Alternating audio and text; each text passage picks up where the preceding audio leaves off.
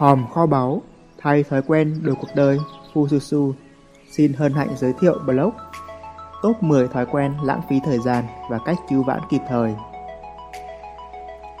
Một tỷ phú giàu nhất thế giới khi đối mặt với cái chết cũng không thể mua thêm một giây để sống. Thời gian là vô giá, chuyện đó không phải bàn. Xong có lẽ vì không có một cái giá cụ thể nên hầu hết mọi người chẳng ý thức được thói quen lãng phí thời gian của mình. Tới khi nhận ra thì chẳng thể cứu vãn. Thật ra 10 thói quen lãng phí thời gian này đã được Fususu liệt kê trong blog Top 100 thói quen xấu cần tránh vào cuối năm 2017.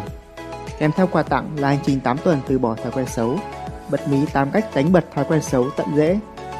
Tới nay, bài đó đã có hơn 22.500 lượt đọc, song số người tham gia hành trình ấy chỉ vỏn vẹn có 1.200, chưa tới 5%. Và theo thống kê lượng người mở mail, thì số người đi hết được tới tuần thứ 8 cũng giảm theo thời gian, chưa tới 25%. Những con số thật chạnh lòng. Song dù sao đi nữa, thì cũng không nên suy nghĩ tiêu cực, bởi vì đó cũng là một thói quen làm lãng phí thời gian của bạn. Thói quen lãng phí thời gian số 1 Suy nghĩ quá nhiều về những phản hồi tiêu cực Một xu hướng của bộ não là thích đổ lỗi hoặc thích được nhìn thấy ai đó phạm lỗi, đặc biệt là chính mình. Khi nhận được phản hồi tiêu cực, thói quen lãng phí thời gian này khiến bộ não bắt đầu ca cẩm.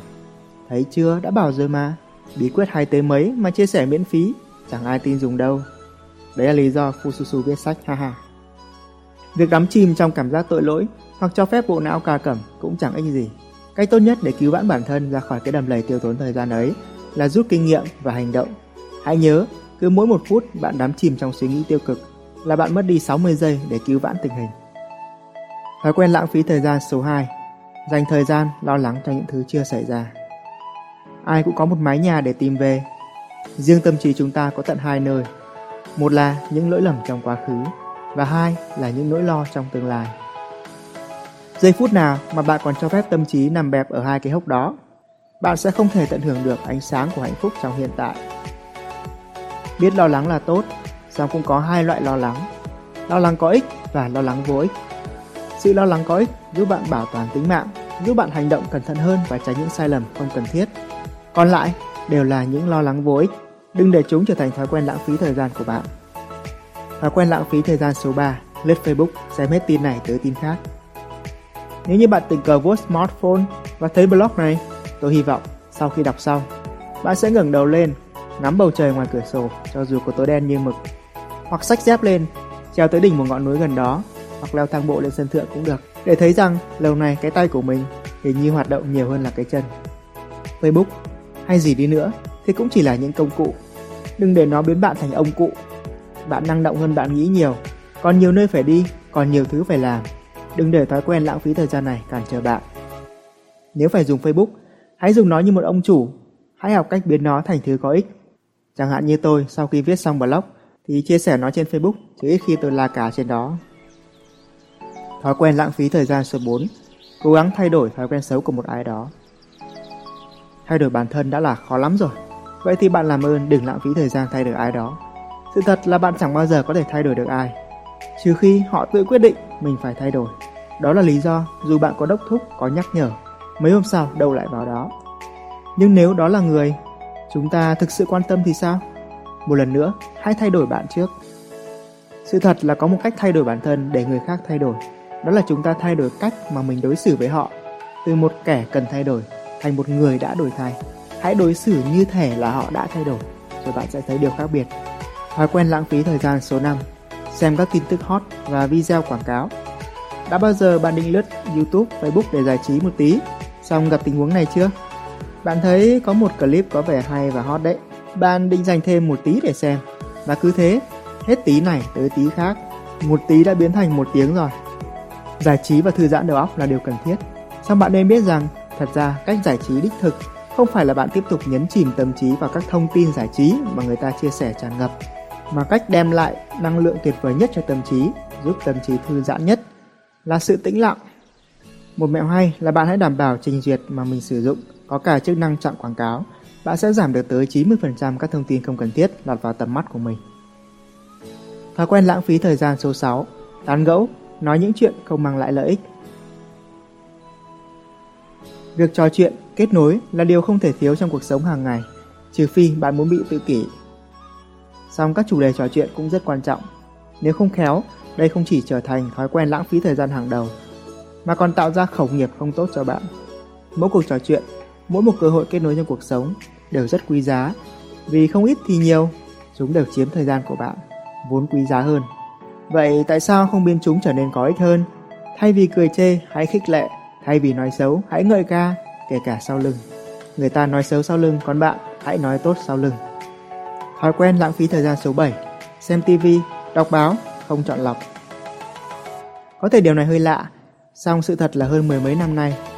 Trừ những lần bất khả kháng Như ngồi ở quán ăn, cái TV đập vào mặt Thì tôi chưa bao giờ có chủ ý xem TV Còn báo chí thì miễn động tới. Vì sao ư? Vì cho dù tin tức họ đưa ra có giật gân tới mấy 90% sẽ không liên quan tới hạnh phúc và thành công của bạn 10% còn lại thực sự hữu ích thì bạn nên là người chủ động theo dõi. Mẹo nhỏ mà có võ là bạn có thể dùng chức năng báo cáo tự động của Google để nhận tin tức nhanh nhất liên quan tới các từ khóa mình chọn lựa. Thói quen lãng phí thời gian số 8 Lúc nào cũng nghĩ chỉ mình mới làm được.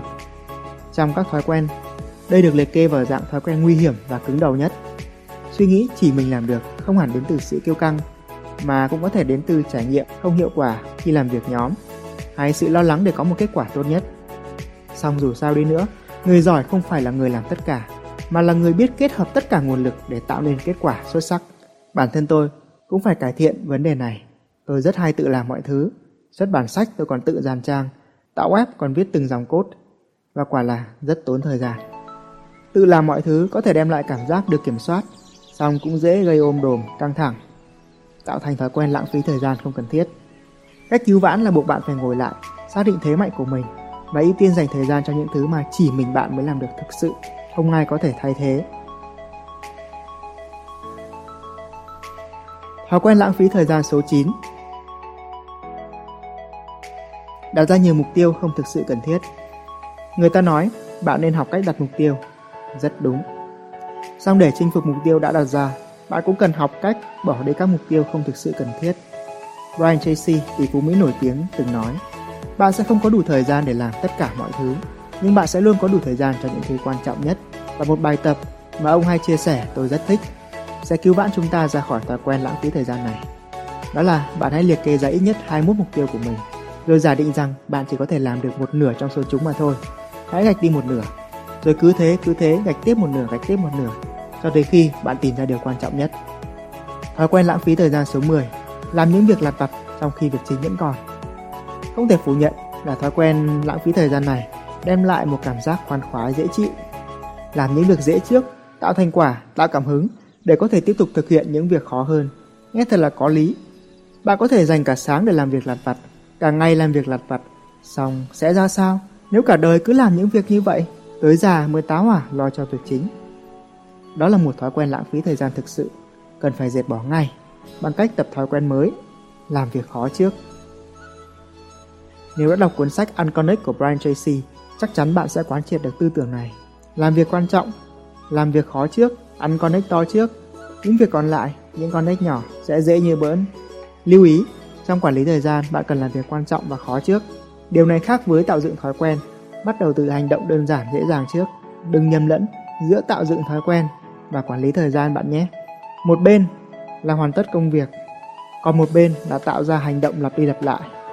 Vậy là chúng ta đã điểm qua 10 thói quen lãng phí thời gian rồi. Bạn có dính thói quen nào không? Cách bạn đối trị là gì? Hãy lên blog Fususu để lại comment và nhận món quà là hành trình 8 tuần từ bỏ những thói quen xấu của bạn. Suy cho cùng, kết quả cuộc đời là do thói quen mỗi ngày. Và thói quen thú vị trong blog này sẽ chỉ thực sự phát huy sức mạnh nếu như bạn rèn luyện được nó. Trải qua nhiều năm nghiên cứu, tôi đã đúc rút những kinh nghiệm sương máu trong cuốn sách Thay thói quen đủ cuộc đời và cuốn sổ tay người thành công. Bộ sách độc đáo này sẽ giúp bạn trị tật thay đổi chỉ được vài hôm, tạo dựng bất cứ thói quen nào bạn muốn và xóa bỏ những thói quen xấu đeo bám dai dẳng. Thứ hai, thứ ba, thứ tư, thứ năm, thứ sáu, thứ bảy, chủ nhật, làm gì có thứ nào gọi là thứ mai? Trước khi quá muộn, trước khi căn bệnh để mai làm tái phát, hãy lên Google gõ từ khóa thay thói quen đổi cuộc đời để đọc thử ngay bạn nhé. Mong tin tốt lành, Ususu